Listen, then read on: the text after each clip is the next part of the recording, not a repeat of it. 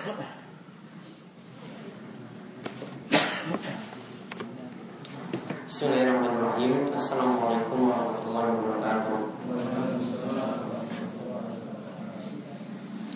Alhamdulillahirrahmanirrahim Hamdan kasiran tayyiban barakan fihi Min kibur wa yarda Wa ashadu an la ilaha illallah Wahdahu la syarika lah Wa ashadu anna muhammadan abduhu wa rasuluh Allahumma salli ala nabiyina wa sayyidina Muhammad Wa ala alihi wa man tabi'ahum bi ihsan ila yaumiddin اللهم انفعنا بما علمتنا وعلمنا ما ينفعنا وزدنا علما اللهم اصلح لنا ديننا الذي هو عصمة امرنا واصلح دنيانا التي فيها معاشنا واصلح اخرتنا التي فيها معادنا واجعل الحياة زيادة لنا في كل خير واجعل الموت راحة لنا من كل شر Alhamdulillah para jemaah, bapak, ibu-ibu sekalian yang mungkin selalu dirahmati dan diberkahi oleh Allah Subhanahu wa taala.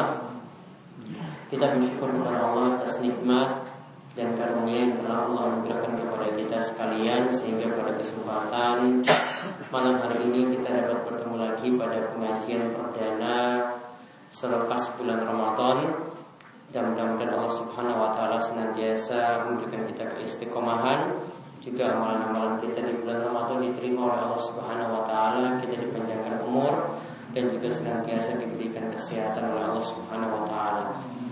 Jadi pada kesempatan kali ini kita akan melanjutkan kembali bahasan Bulughul Maram. Kita masih membahas Kitabul Jami' masih pada pembahasan akhlak-akhlak yang terpuji atau dikatakan oleh Ibnu Hajar bab at-tarhib fi makarimin akhlak yaitu tentang dorongan untuk memiliki akhlak-akhlak yang terpuji. Pada kesempatan sebelumnya kita bahas yang terakhir adalah hadis Muawiyah radhiyallahu anhu di mana ia berkata bahwasanya Rasulullah SAW itu bersabda, "Mayuridillahu khairan yufaqihu fiddin." Siapa yang Allah kehendaki baginya kebaikan maka Allah akan memahamkan pada dirinya agama. Ini yang kita sebut pada hadis kalau di buku terjemahan dalam uh, nomor 1550. Ya, sekarang kita bahas hadis nomor 1551 atau di buku rujukan kami 1532, hadis nomor 5 dari bab ini.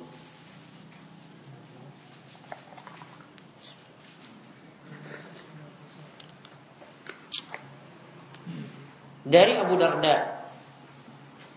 Qal ia berkata bahwasanya Rasulullah sallallahu alaihi wasallam bersabda Ma min syai'in fil mizan asqalu min husnil khuluqi. Tidaklah ada sesuatu yang lebih berat ditimbang dalam mizan dalam daun timbangan yang lebih berat daripada akhlak yang terpuji, daripada akhlak yang terpuji atau akhlak yang baik. Hadis ini dikeluarkan oleh Abu Dawud, Termizi, wasahahahu dan Imam Termizi mensahihkan hadis ini. Intinya hadis ini punya penguat dari banyak jalan Sanad hadis ini sahih dan perawinya juga disesuaikan oleh para ulama. Nah, kalau kita melihat kandungan hadis ini yang pertama kita bahas terlebih dahulu tentang masalah karena Nabi menyebut ma min syai'in fil mizan. Tidaklah sesuatu yang lebih berat dalam timbangan maka kita bahas tentang istilah mizan atau timbangan di sini. Yang dimasukkan dengan timbangan di sini adalah timbangan amalan yang nantinya ada pada hari kiamat. Ini kita wajib meyakininya. Jadi amalan-amalan kita itu akan ditimbang pada hari kiamat. Namun kalau kita lihat dari beberapa hadis, ya kalau kita lihat dari beberapa hadis, kalau di sini kita lihat yang ditimbang ini amalan. Karena dikatakan ma min syai'in fil mizani asqalu min husnil khuluq. Dibicarakan tentang amalan, berarti amalan seseorang yang ditimbang. Nah, ini yang pertama. Kalau kita lihat dalam hadis, yang pertama yang ditimbang itu adalah amalannya. Kemudian yang kedua, yang ditimbang boleh jadi juga adalah catatan amal. Boleh jadi juga catatan amal.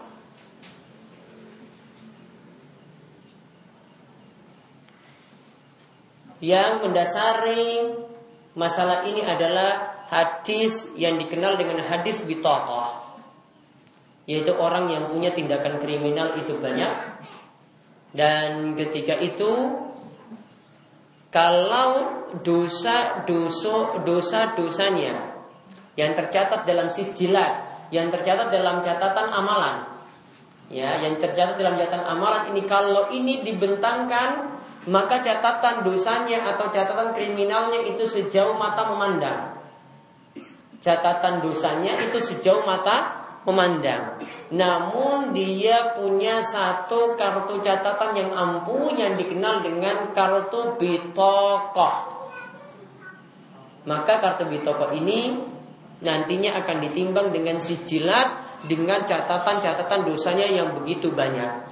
Maka ditimbanglah satu daun timbangan itu berisi dosa-dosanya yang begitu banyak tadi yang dibentangkan sejauh mata memandang. Yang dibentangkan sejauh mata memandang sedangkan satu daun timbangan lagi berisi kartu bitoko yaitu kartu la ilaha illallah berisi kartu bitoko yaitu catatan la ilaha illallah. Ternyata ketika ditimbang kartu la ilaha illallah ini lebih berat daripada catatan-catatan amal dosanya tadi, daripada catatan-catatan dosanya tadi. Maka ini menunjukkan ampunya kartu la ilaha yang dimiliki orang ini. Sebagaimana dikatakan oleh Syekh Sulaiman At-Tamimi eh, salah seorang murid dari Syekh Muhammad bin Abdul Wahab, beliau eh, salah seorang cucu dari Syekh Muhammad bin Abdul Wahab, beliau itu menyatakan bahwasanya setiap kita perlu dipahami punya kartu catatan la ilaha illallah. Namun catatan kartu orang ini benar-benar spesial. Kartu la ilallah itu beda dengan kartu catatan kita-kita ini. Kartu la ilallah dia bisa mengalahkan catatan dosa yang tadi kalau dibentangkan sejauh mata memandang namun mungkin untuk kartu la ilallah tidak kartu la ilallah yang kita miliki tidak seperti itu. Ini orang yang spesial sampai kartu catatan la ilallah bisa mengelakkan kartu catatan dosanya yang begitu banyak. Dan ini jadi dalil bahwa yang ditimbang itu adalah kartu atau catatan. Kalau yang tadi kita bahas yang pertama yang ditimbang itu amalannya. Kalau yang ini catatan amal. Maka inilah yang ditimbang yang kedua. Kemudian yang ditimbang yang ketiga namun ini cuma berlaku untuk orang beriman yaitu ajisam anggota tubuh atau atau orang yang beramal itu sendiri, orangnya yang ditimbang. Kita katakan orang yang ditimbang. Dalilnya itu apa? Kok orangnya yang ditimbang? Ya, ini ingat kalau bandingannya untuk orang-orang yang berbuat maksiat atau orang-orang yang jelek tidak bisa. Ini cuma kita bicarakan tentang orang beriman. Karena boleh jadi ada orang yang gemuk. Ya, ada orang yang gemuk mau timbang di catatan eh, mau ditimbang di daun timbangan pun itu tetap tidak berpengaruh kalau dia tidak punya amalan apa-apa. Namun ini bahasan kita tentang orang-orang beriman. Di antara dalilnya yang ditimbang adalah orangnya itu sendiri, yaitu dari kisah Ibnu Mas'ud. Ibnu Mas'ud itu perlu dipahami orangnya itu kurus kering. Sampai-sampai kalau angin tiup, ini kata para sahabat, kalau angin tiup, ya, dia bisa akhirnya linglung ketika itu. Dia tidak bisa berdiri kokoh. Cuma gara-gara angin tiup, maka para sahabat ketika lihat Ibnu Mas'ud kok keadaannya kurus kayak gitu, semuanya pada tertawa, menertawakan keadaan dari sahabat Ibnu Mas'ud radhiyallahu anhu. Intinya para sahabat yang lain itu ngece. Ya, mereka merendahkan sahabat Ibnu Mas'ud. Maka ketika itu Rasulullah SAW tegur para sahabat, kenapa kalian itu menertawakan Ibnu Mas'ud? Wahai Rasulullah, dia kok orang itu kurus sekali, betisnya itu kok kurus sekali seperti itu. Jadi yang dikritik ini adalah betisnya. Maka kata Nabi SAW, kalau kalian mau tahu betisnya ini, betis dari Ibnu Mas'ud ini kalau ditimbang pada hari kiamat ini lebih berat daripada gunung Uhud. Betisnya Ibnu Mas'ud itu lebih berat daripada gunung Uhud. Yang ditimbang ini adalah orangnya. Maka ini yang ketiga yang ditimbang pada hari kiamat. Jadi boleh jadi yang ditimbang itu adalah amalannya seperti yang dalam hadis yang kita itu bahas tentang akhlak yang akan memberatkan timbangan seseorang. Bisa jadi yang kedua yang ditimbang adalah catatan amal. Kemudian yang ketiga orang yang beramal itu sendiri.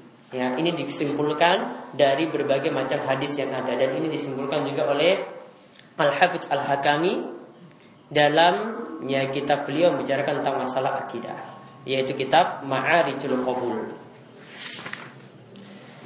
Nah, kemudian sekarang kita lihat tentang pengertian husnul huluk, akhlak yang terpuji. Hal yang terpuji sudah kita lihat pada pembahasan-pembahasan sebelumnya. Intinya di sini adalah akhlak secara umum yang dianggap baik. Namun kata para ulama, akhlak terpuji ini kalau kita mau merujuk pada ayat ini kembali pada surat Al-A'raf ayat 199. Dan silahkan dicek surat Al-A'raf ayat 199. Yaitu Allah Subhanahu wa taala berfirman, "Khuzil afwa wa'mur bil 'urfi wa a'rid 'anil jahilin." Akhlak terpuji kembali kepada tiga akhlak yang disebutkan dalam ayat ini.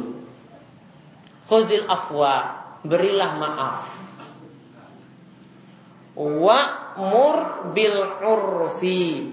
Perintahkanlah kebaikan. Yaitu ajaklah orang pada kebaikan. Nasihati orang, dakwahilah orang lain. Kemudian wa'arid anil jahilin, berpalinglah dari orang-orang yang bodoh, artinya tidak perlu dilayani orang-orang yang jahil. Jadi sekali lagi alat mulia kata para ulama kembali ketiga akhlak akhlak terpuji tadi kembali kepada tiga akhlak ini yang disebutkan dalam surat Al-A'raf ayat 199 tadi. Yang pertama mudah memberikan maaf. Yang kedua berusaha untuk menasihati atau memperbaiki orang lain. Kemudian yang ketiga wa a'rid 'anil jahilin yaitu tidak melayani orang-orang yang bodoh, orang-orang yang tidak tahu. Artinya sikapilah orang-orang yang tidak paham tadi, orang-orang yang berbuat nakal dengan lemah lembut. Tiga akhlak mulia ini milikilah. Maka akhlak yang balik, ayat akhlak yang baik itu kembali kepada tiga akhlak mulia ini. Maka contohnya misalnya tadi disebutkan memberi maaf. Maka kadang kita itu tidak membalas kejelekan dengan kejelekan pula, namun malah balas dengan kebaikan. Seperti yang Allah Subhanahu wa taala sebutkan dalam ayat yang lain surat Fusilat 34 35 Ya Allah katakan wala tastawil hasanatu idfa billati hiya ahsan. Tidaklah sama yang jelek dan yang baik ya. Kalau kalian itu ada yang berbuat jelek pada kalian maka balaslah dengan yang lebih baik. Kalau dia ya tetangga itu bertingkah laku jelek kepada kita, ya mungkin mengasari kita, tetap kita mengucapkan salam, tidak dibalas dengan tindakan kasar juga. Ya. Maka tidak dibalas dengan tindakan kasar juga, malah balas dengan mengucapkan salam. Dia mukanya cemberut, ya kita masih nyalami juga. Ya, dia mukanya itu biasa marah-marah terus, ya tetap disalami juga. Balas yang jelek itu dengan yang baik, walaupun ya kita sepakati bahwasanya ya ini ini jelek dan ini adalah baik. Namun yang jelek tadi tetap kita diperintahkan untuk balas dengan cara yang lebih baik. Fa idzal ladzi bainaka wa bainahu wa bainahu adawatun ka'annahu hamim. Jika yang jelek tadi dibalas dengan yang baik, maka yang sebelumnya antara engkau dan dia itu ada adawa, ada permusuhan, malah jadi teman dekat. Ya, malah jadi teman dekat yang memang nyatanya seperti itu kalau kita balas dengan yang baik, maka kalau sebelumnya itu musuh, ya ini musuh bebuyutan misalnya, ya kalau kita berbuat salah dengan dia, dia mungkin cegat kita itu di jalan dan seterusnya. Dia tidak pernah berbuat baik, malah kalau kita balas dengan yang baik nanti jadi waliun amin teman dekat. Wa ma illa sabaru wa ma illa. Namun Allah beri catatan orang yang bisa bersikap seperti itu artinya bisa membalas kejelekan dengan kebaikan. Ini kata Allah yang bisa melakukannya adalah illallazina sabaru, orang-orang yang sabar. Karena orang yang tidak sabar tidak mungkin seperti itu. Kalau yang berbuat jelek tadi ya dia balas dengan yang jelek juga. Namun kalau dia sabar, maka pasti dia bisa balas dengan yang baik. Wa illa azim yang bisa melakukannya cuma orang-orang yang mulia kedudukannya. Orang-orang yang mudah emosi tentu tidak bisa melakukan seperti itu. Jadi yang bisa melakukannya orang yang mulia dan orang yang sabar. Jadi kalau mau tergolong orang yang sabar dan orang yang mulia, maka milikilah akhlak yang mulia juga, balaslah kejelekan tadi dengan kebaikan dan ini sekaligus dia mudah memaafkan orang lain. Dan ini juga jadi dalil wa'arid anil jahilin. Kalau kita nyikapi orang yang jelek tadi, ya cara mencikapinya seperti itu. Nah kemudian ada juga perkataan yang lainnya yang mencontohkan tentang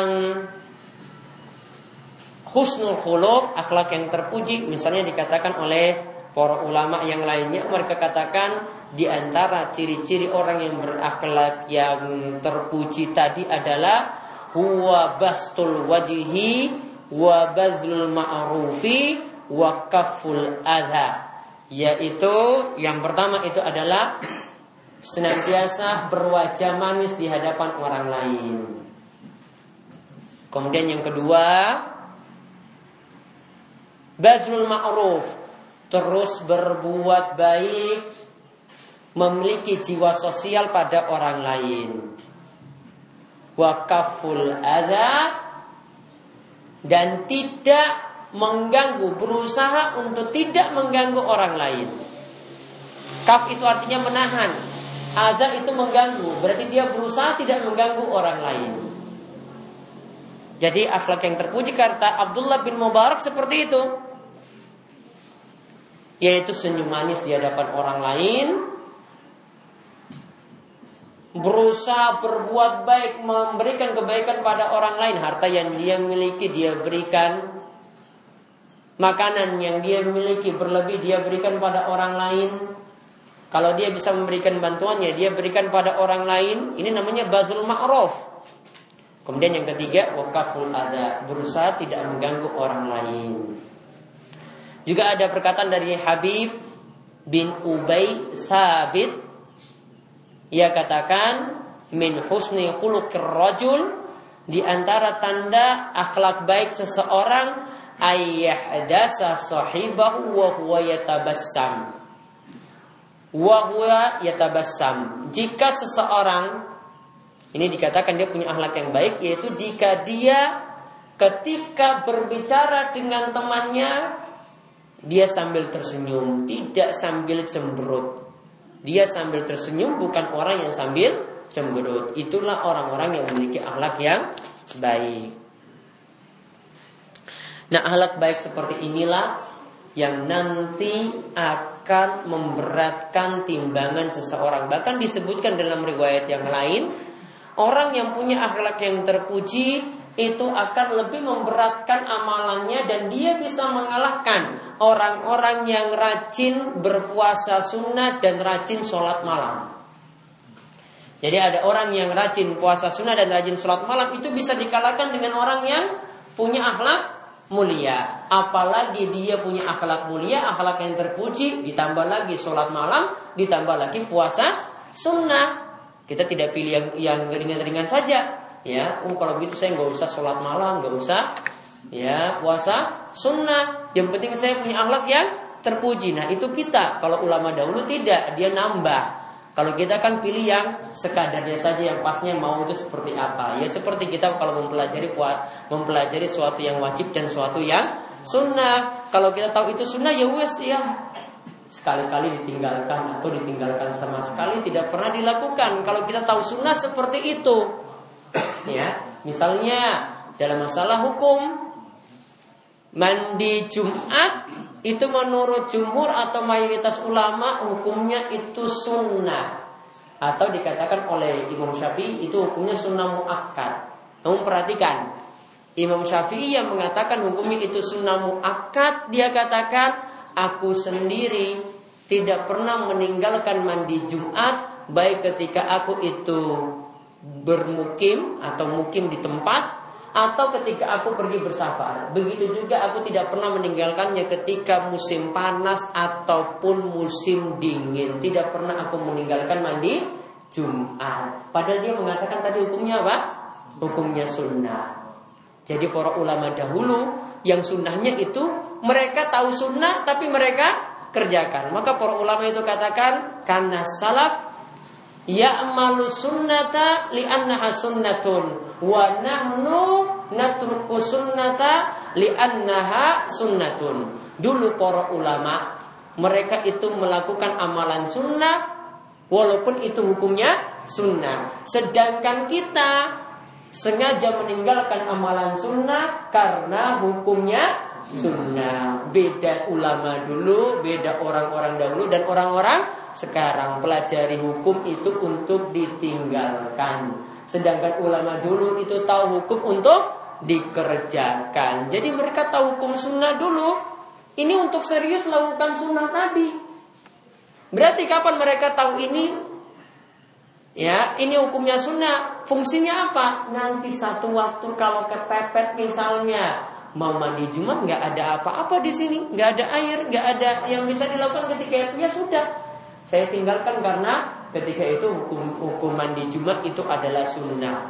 Itu kalau kondisi kepepet baru ditinggalkan. Kalau kita airnya itu melimpah, mungkin juga musim hujan, ya tidak ada pengaruh apa-apa juga, tidak ada musim dingin di sini, ya tetap ketika itu mungkin kalau kita mungkin tidak melakukannya. Namun kalau ulama dahulu tetap lakukan walaupun itu hukumnya sunnah. Maka ingat tadi yang saya katakan tadi, kalau ulama dulu atau para orang soleh di masa silam, mereka itu mengetahui sunnah, tapi mereka lakukan.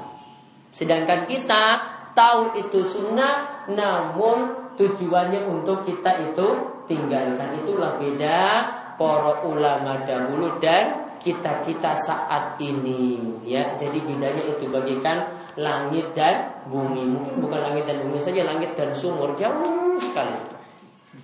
Ya, itulah yang kita bahas tadi pada hadis tentang masalah ya husnul khuluq ya itu berakhlak yang baik seperti tadi. Kemudian hadis yang terakhir yang kita bahas tentang masalah sifat amali al-haya. Sifat malu yaitu hadis nomor 1552 atau di kitab rujukan kami 1533. Hadis nomor 6 dari bab ini.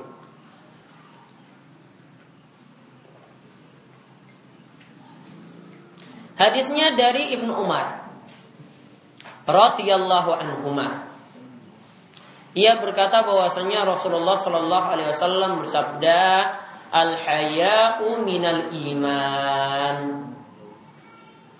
Yang namanya sifat malu merupakan bagian dari iman. Hadis ini mutafakun alaih diriwayatkan oleh Imam Bukhari dan Muslim. Ingat, ini istilah kebanyakan ulama kalau dikatakan mutafakun alaih itu diriwayatkan oleh Imam Bukhari dan Muslim. Ada lagi penulis kitab yang lainnya Ya, kalau dikatakan mutafakun alaih itu malah tiga. Kalau ini kan Imam Bukhari yaitu dalam kitab sahihnya Sahih Bukhari dan Imam Muslim dalam kitab sahihnya Sahih Muslim. Namun ada ulama yang mengatakan mutafakun alaih namun diriwayatkan oleh yang tiga yaitu oleh Imam Bukhari dalam kitab sahihnya, kemudian Imam Muslim dalam kitab sahihnya, kemudian Imam Ahmad dalam musnadnya. Jadi tiga. Ini seperti yang dipilih oleh uh, kakek dari Syekhul Islam Ibnu Taimiyah atau biasa disebut dengan Jad Ibnu Taimiyah dalam kitabnya Al-Muntaqal Akhbar. Kalau sebut mutafakun alaih itu ada tiga. Namun kebanyakan ulama memaksudkan mutafakun alaih di sini untuk Bukhari dan Muslim. Jadi ini istilah yang sudah ma'ruf maka yang dipakai oleh Ibnu Hajar istilah yang sudah dikenal oleh banyak orang mutafakun alaih itu artinya diriwayatkan oleh Imam Bukhari dan Muslim. Nah, di sini dikatakan al-haya sifat malu ini adalah bagian dari iman. Nah, terlebih dahulu kita perlu pahami yang namanya al-iman itu apa? Iman itu apa? Iman Menurut istilah para ulama ada yang menyebutnya dengan dua kalimat, ada yang ada menyebutkan dengan dua poin, ada yang tiga. Saya sebutkan lengkapnya saja. Ada tiga unsur penting dalam iman. Dan ini sekaligus yang mendefinisikan iman.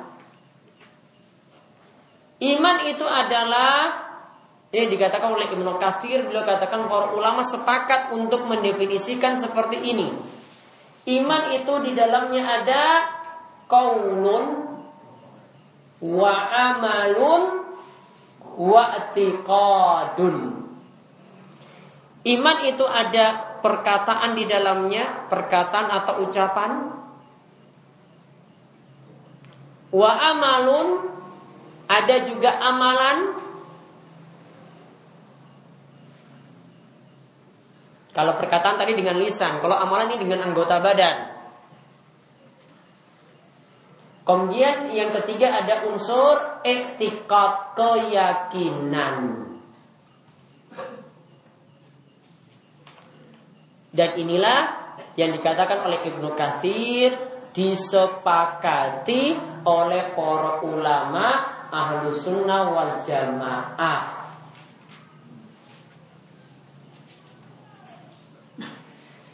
Tiga unsur ini harus ada dalam iman. Salah satu tidak ada imannya masalah. Maka orang yang dikatakan beriman, misalnya untuk kalimat la ilaha illallah, dia harus berani mengucapkan kalimat la ilaha illallah. Ucapannya ada. Kemudian yang kedua, etikotnya ada, keyakinannya juga ada. Keyakinannya benar pada kalimat la ilaha illallah. Kemudian yang ketiga, amalannya juga harus ada. Jadi kalau dia itu cuma punya dua saja, amalannya nggak ada, berarti bermasalah. Pemahaman ada salah satu pemahaman dalam Islam dan ini pemahaman yang sesat, pemahaman yang keliru, yang sengaja mengeluarkan amalan dari iman. Maka orang-orang seperti ini disebut dengan murjiah. Ya, ini disebut dengan murjiah. Dikenal dengan kalangan murjiah. Nanti saya buktikan nanti pemahaman seperti ini masih ada saat ini. Ini padahal sudah Nabi SAW ini sebutkan dari jauh-jauh hari loh ini. Ini pernah Nabi SAW sebutkan dalam hadis juga. Ini sudah disebutkan jauh-jauh hari. Namun pemahaman ini masih tetap lestari sampai saat ini. Murjiah punya pemahaman bagaimana? Murjiah punya pemahaman itu ada dua tingkatan. Ini tingkatan yang sama-sama sesat. Yang pertama, Orang disebut beriman cukup keyakinan dalam hati saja. Ya, cukup keyakinan dalam hati. Walaupun di lisan dan apa amalannya tidak ada, nggak masalah. Yang penting imannya itu dalam hati. Kalau orang saat ini itu mereka katakan yang penting saya percaya pada Allah. Allah itu ada. Yang penting saya percaya pada Allah. Allah itu ada. Dia percaya seperti itu. Ini pemahaman murjiah yang paling parah. Yang kedua, murjiah yang kedua, ini tingkatannya di bawahnya, ini masih lebih ringan. Dan ini dikenal oleh para ulama dengan murjiah fukoha. Murjiah dari kalangan pakar fikih. Yaitu punya pemahaman iman cukup keyakinan dalam hati dan ucapan.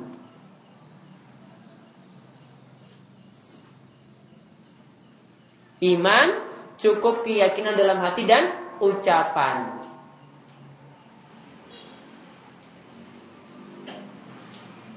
Dan amalan bukan bagian dari iman. Dan amalan bukan bagian dari iman. Mungkin kalau orang saat ini dia dia sudah yakin dalam hati. Sudah juga bersyahadat la ilaha illallah. Namun kalau disuruh amalan, disuruh sholat, gak mau. Ini murjiah juga pemahamannya. Walaupun lebih ringan daripada yang pertama. Namun sama-sama sesat. Namun perlu dipahami di sini pemahaman yang benar tadi ya, yang namanya iman itu apa? Ada berapa unsur? Tiga. Kalau tadi murjiah kan ada yang cuma ambil satu. Atau ada yang cuma ambil dua. Intinya dua-duanya sepakat amalan itu tidak perlu ada. Maka kalau pemahaman ini seperti ini, maka ada amalan yang walaupun dia lakukan bagaimanapun tetap imannya itu masih ada. Dia lakukan kesyirikan, kesyirikan ini amalan amalan jadi perusahaan Islam kalau dia lakukan ini berarti tetap imannya tetap ada. Begitu juga tentang masalah meninggalkan sholat. Menurut ulama atau menurut hadis-hadis yang ada yang lebih tepat, meninggalkan sholat itu membuat kafir. Namun kalau orang yang punya pemahaman murjia di sini, tetap imannya masih ada. Karena amalannya tidak termasuk bagian dari iman. Namun kalau masalah zakat beda lagi. Kalau zakat ini para ulama katakan memang tidak membuat kafir sehingga bukan syarat imannya itu rusak kalau tidak bayar zakat. Yang jelas ada amalan yang merupakan syarat betulnya iman. Dan ada amalan yang tidak merupakan syaratnya iman seperti zakat, seperti orang itu melakukan dosa besar, itu bukan bukan menjadikan imannya secara utuh itu rusak. Maka hati-hati dengan pemahaman murjiah di sini. Ada sebenarnya yang paling parah yang di luar dua pemahaman tadi. Ini pemahaman yang dimiliki oleh orang yang di masa silam yang namanya Jaham bin Sufyan yang dikenal dengan pemahaman Jahmiyah. Pemahaman Jahmiyah itu pokoknya kita tahu Allah itu, ya kita tahu Allah tahu saja, nggak mesti beriman. Maka kalau Fir'aun itu tahu Allah, kenal Allah. Kalau Abu Lahab, Abu Jahal itu kenal Allah. Maka semuanya sudah dikatakan apa? Beriman. Maka iman kita itu nanti sama seperti imannya Abu Lahab dan Abu Jahal dan juga Fir'aun.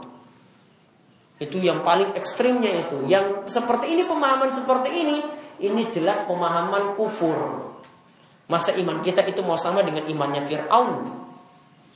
Imannya kita itu sama dengan imannya Abu Lab dan Abu Jahal. Karena sama-sama yang penting kenal Allah saja. Walaupun tidak beriman. Tidak beriman dalam hatinya tahu Allah itu. Tahu Allah. Walaupun dia tidak beriman pada Allah, maka itu sudah dikatakan beriman menurut kalangan Jahmiyah tadi. Intinya, ya, yang ini memang sudah keluar tadi karena sudah pemahamannya sangat-sangat keterlaluan. Yang dua tadi ini yang dikatakan juga tetap bermasalah, namun yang satu terlebih parah daripada yang lainnya. Intinya pemahaman Murji'ah sama-sama tidak mengakui amalan itu bagian dari iman. Jadi menurut Ahlus Sunnah wal Jamaah yang namanya amalan ini masuk bagian dari iman. Namun memang ada amalan yang merupakan syarat sahnya iman. Kalau tidak ada amalan ini, imannya tidak sah. Namun ada amalan cuma jadi penyempurna saja. Nah, maka kalau kita lihat di sini al haya uminal iman. Malu adalah bagian dari iman. Kira-kira ini malu itu bagian dari Kaulun ucapan Amalun amalan atau itikot keyakinan Bagian dari amalan Maka ini juga jadi dalil bahwasanya Nabi SAW katakan Yang namanya amalan itu bagian dari iman Karena malu ini adalah bagian dari amalan sehingga tidak boleh dikeluarkan tadi dari iman. Amalan tidak boleh dikeluarkan dari iman seperti pemahaman murjiah. Ini pahamnya pemahaman murjiah ya? Jadi ingat ya kalau pemahaman murjiah kita sebut murjiah itu orang-orang yang tidak memasukkan amalan dalam iman. Maka pemahaman seperti ini masih ada sampai saat ini. Masih ada nggak? Masih. Ya, ini malah banyak pemahaman seperti itu apalagi tiang-tiang sepuh. Ya, masih banyak pemahamannya seperti itu. Coba tanya kepada mereka kalau nggak sholat itu kenapa? Ya, jawabannya sama seperti tadi, sama persis dengan pemahaman murjiah. Walaupun dia tidak ngaku-ngaku punya pemahaman seperti itu tidak punya pemahaman murjiah namun tetap ini masih mewarisi murjiah yang dari dulu ada.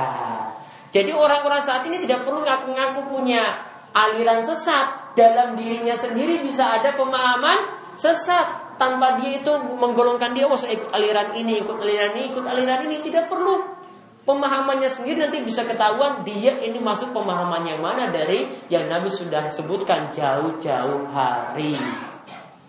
Maka kalau kita lihat al-haya, malu, malu itu ada dua macam. Ada malu yang para ulama disebut dengan malu gorizi. Malu ghorizi al haya'u al ghorizi yaitu maksudnya malu naluri. Jadi dari dulunya ya sudah punya sifat malu seperti itu. Kemudian yang kedua al haya'u al muktasib. Malu yang dilatih atau diusahakan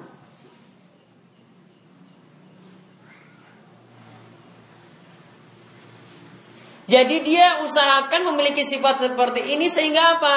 Kalau yang kedua ini sehingga dia bisa mudah menjalankan perintah Allah karena dia malu pada Allah. Dan dia juga malu untuk berbuat maksiat, malu pada Allah Subhanahu wa taala. Dari dua malu tadi, mana yang dapat pahala? Hmm? Malu yang alami Ataukah malu yang dilatih tadi? Malu yang dilatih. Kalau dia punya mal sifat malu dari dulu ya memang asalnya seperti itu. Ya, namun kalau orang yang punya sifat malu yang dilatih tadi, maksudnya yang dilatih ini sehingga dia nanti untuk ibadah ya dia lakukan terus karena malu pada Allah. Kemudian untuk berbuat maksiat dia juga malu pada Allah Subhanahu wa taala sehingga dia enggan untuk berbuat maksiat. Inilah malu yang dicatat bagian dari iman. Maka berarti ada orang yang mesti melatih dirinya supaya memiliki sifat malu. Malu yang bagaimana yang dia latih? Malu yang bisa membuat dia menjalankan perintah Allah dan menjauhi maksiat. Inilah yang nanti dicatat dapat pahala dan merupakan tanda dia juga beriman.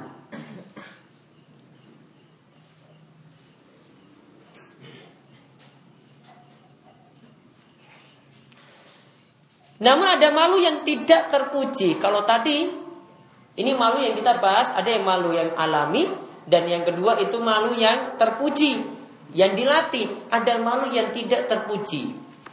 Yang para ulama itu katakan malu ini menyebabkan dia meninggalkan yang wajib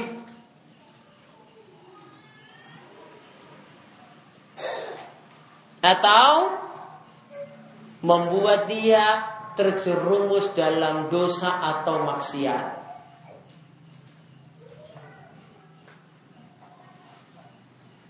Tentunya apa meninggalkan yang wajib? Malu belajar agama. Ya mungkin karena umurnya sudah tua, malu duduk dalam majelis ilmu. Kenapa enggak mau datang? Waduh aku ke tua masa sama yang muda-muda itu ngaji. Malu seperti ini malah malu yang tercela. Wong ulama-ulama dahulu itu baru jadi ulama itu ketika usia 60 tahun, baru belajar itu ketika usia 60 tahun seperti Al-Is Ibnu Abdissalam, ulama besar dari kalangan Syafi'iyah. Ibnu Jauzi itu masih cok kitab, masih cok kitab, yaitu dia kalau dulu itu murid-murid itu biasanya baca baca buku di depan gurunya. Ibnu Jauzi itu umurnya 80 tahun. Ya, 80 tahun itu masih cok kitab di hadapan guru itu tidak punya ya pokoknya dia mau belajar mau belajar nggak usah malu sama yang lainnya kemudian begitu pula contoh yang lainnya malu untuk berdakwah nasihati orang lain. Nasihati anak nasihati istri nasihati tetangga atau lingkungan sekitarnya. Takut dibilang soal lah takut dibilang ya dai-dai cilik lah dan seterusnya. Malu menasehati karena malu diomongi oleh orang lain. Ini juga malu yang tercela. Karena kalau dia tidak berdakwah seperti itu nanti yang lain tidak tahu tentang kebaikan tidak tahu tentang kewajiban. Akhirnya yang lain terjerumus dalam dosa. Padahal dia punya ilmu untuk disampaikan pada orang lain. Malahkah memiliki malu ketika itu malah malu yang tercela.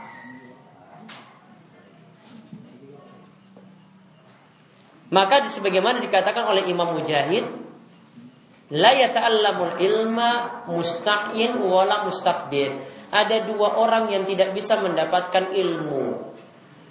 Yaitu yang pertama orang yang tidak belajar karena malu. Orang yang tidak belajar karena malu. Kemudian yang kedua, mustakbir orang yang enggan belajar karena sombong.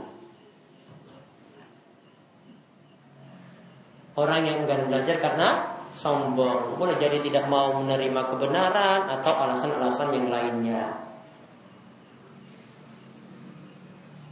yang sebelumnya ada Yang pertama, yang orang yang tidak mungkin meraih ilmu ya, itu ada dua orang, yaitu yang pertama orang yang tidak mau belajar karena malu. Kemudian yang kedua, orang yang tidak mau belajar karena sombong. Itu tidak pernah sama sekali bisa meraih ilmu. Maka hilangkanlah dua sifat tadi biar kita bisa meraih ilmu yang bermanfaat. Tanamkan sifat yang malu yang baik ya boleh memiliki sifat malu namun malu yang baik supaya mendorong kita untuk belajar. Kemudian jauhi dari kita sifat sombong. Dan sifat sombong itu kata Nabi SAW itu ada dua yaitu menolak kebenaran dan merendahkan orang lain. Batrul haq wa gomtun nas. Yaitu menolak kebenaran dan merendahkan orang lain. Walau alam biswab ini yang bisa kita bahas pada kesempatan kali ini. Dan tentang malu berikutnya ada penjelasannya lagi pada hadis Abu Mas'ud insyaallah pada pertemuan berikutnya. Ada yang ingin ditanyakan monggo? Bagus. Misalnya malu. Iya. Ada yang beberapa yang pertama itu malu kelamaan, cara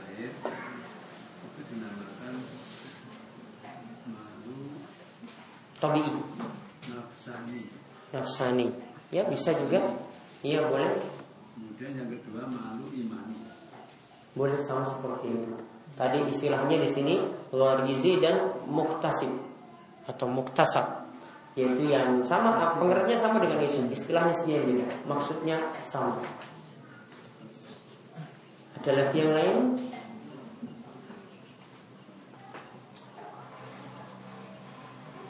monggo.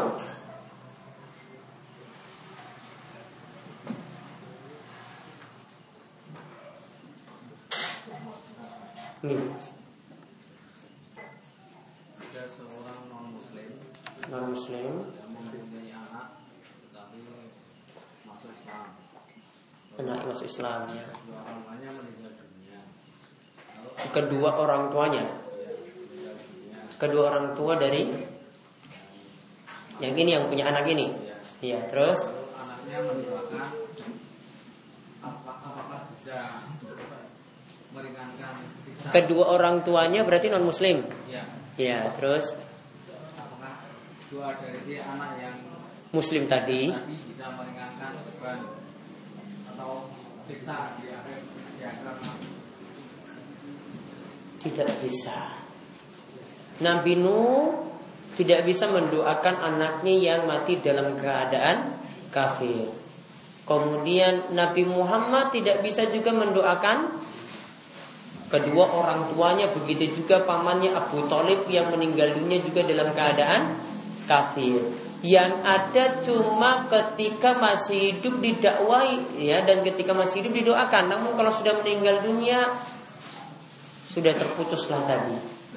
Maka selesai. Tidak lagi manfaat doa.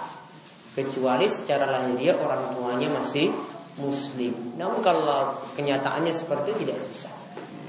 Terputus gara-gara beda iman. Ada lagi yang lain?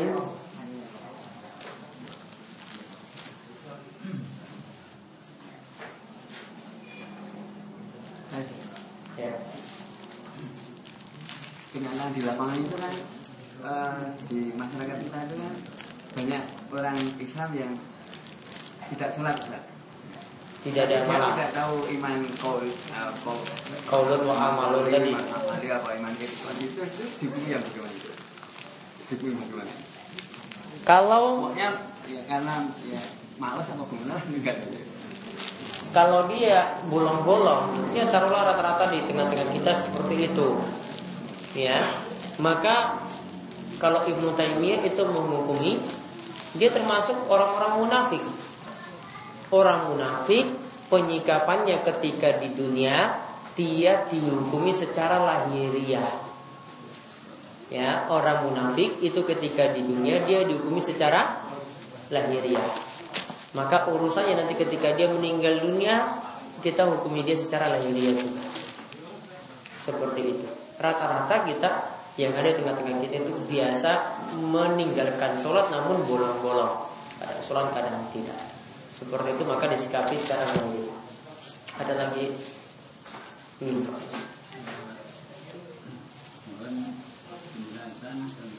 Ciri-ciri ahli sunnah wal jamaah.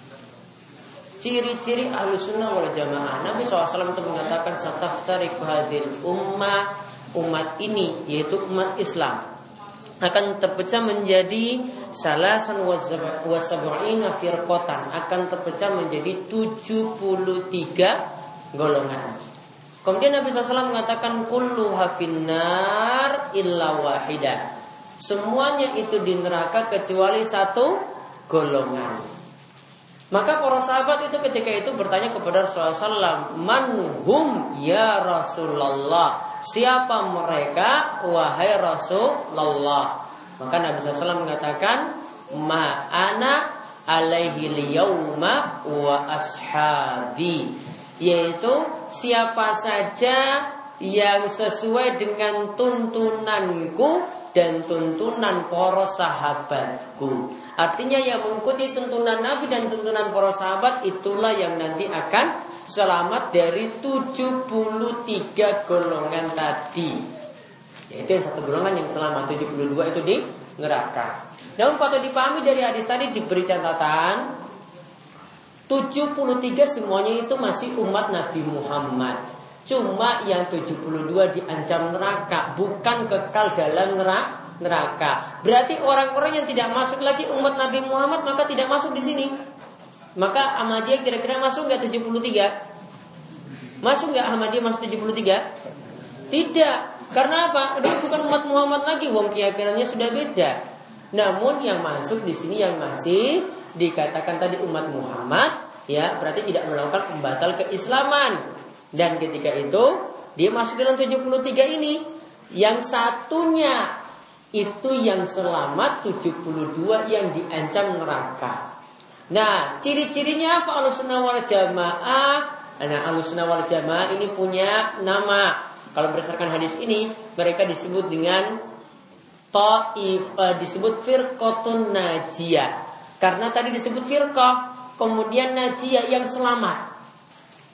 Dia termasuk golongan yang selamat. Maka Ahlussunnah wal Jamaah punya nama lain yaitu Firqatun Najiyah. Ada juga dalam riwayat yang lain kita kalau melihat lagi simpulkan namanya At-Taifatul Mansura, golongan yang mendapatkan pertolongan. Ada yang punya istilah-istilah yang lainnya. Intinya mau namakan ini, ini yang pertama perlu dipahami ini bukan suatu golongan tertentu atau kelompok tertentu yang mesti ada pemimpin. Pemimpin dari ini ya cuma Nabi Sallallahu Alaihi Wasallam dan para sahabat yang mengikutinya nantinya. Maka mereka punya panutan ya cuma pada pada baginda nah, Nabi. Maka dia tidak punya pemimpin-pemimpin lagi ketika itu. Dia tidak ada nanti pemimpin yang berganti-ganti zaman tidak ada atau pemimpin yang berbaiat kepadanya tidak ada. Tidak ada juga pendaftaran-pendaftaran anggota. Tidak juga dipersyaratkan harus kulit hitam, kulit putih. Tidak ada. Ya, tidak dipersyaratkan dengan syarat-syarat tertentu. Pokoknya syaratnya cuma apa? Ikuti tuntunan Nabi dan para sahabat. Itulah yang disebut dengan ahlus sunnah wal jamaah. Namun secara bahasa ahlus sunnah itu artinya berpegang teguh dengan sunnah Ajaran Nabi Al-Jamaah itu artinya bersatu dalam kebenaran Walaupun cuma seorang diri Jadi kadang disebut jamaah Namun jamaahnya cuma satu orang. Untuk saat ini mungkin dia hidup di pedalaman Amerika sana Cuma satu orang. Sedangkan yang teman-temannya mungkin jauh di negeri yang lainnya Namun dia cuma satu orang. Tetap dianggap jamaah.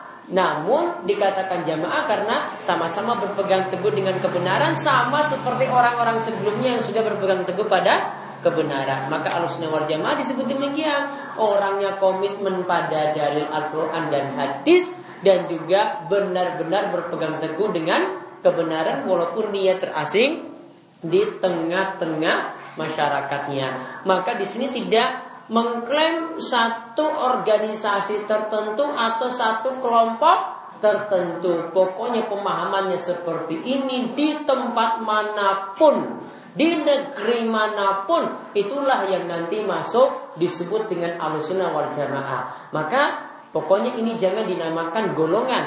Ya, memang kalau kita terjemahkan seperti itu, namun ini bukan golongan tertentu, bukan kelompok tertentu, sehingga tidak boleh ada yang mengklaim Sayalah yang paling alusunah daripada yang lainnya. Yang tidak masuk ini maka tidak alusunah. Tidak boleh. Ya, karena di sini tidak Nabi SAW sebut saling mengklaim-klaim satu dan yang lainnya. Bahkan yang sering saling mengklaim itu malah berpecah belah.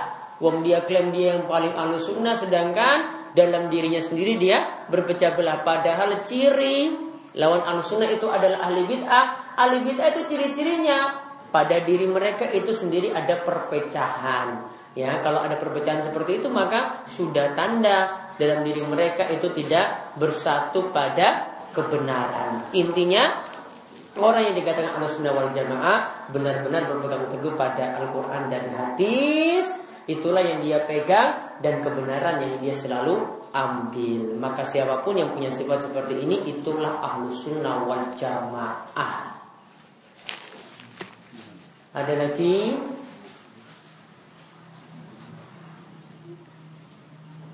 Sampun Pak Selamat Gak Oh Pak Tuanya dititipi yang tidak masuk hari ini Kita didoakan Satu Pak Pranto. Pak Pranto sakit. Yang kedua Bapak Ismadi yang bayi itu Di Tantu di PKU hadir minta didoakan Ustaz. Ya. Mudah-mudahan yang sakit Allah segera sembuhkan, diangkat penyakitnya, dan mudah-mudahan diberi kesembuhan yang tidak membekas. Ada lagi yang lain? Sampun? Teh, kalau tidak ada lagi kita cukupkan sekian, mudah-mudahan bermanfaat. Dan mudah-mudahan Allah terus memanjakan umur kita dalam kebaikan, terus memberikan kita berbagai macam keberkahan dan rahmat. Dan mudah-mudahan kita terus diberikan, kemudian juga untuk menjauhi berbagai macam maksiat dan terus diberi keistiqomahan.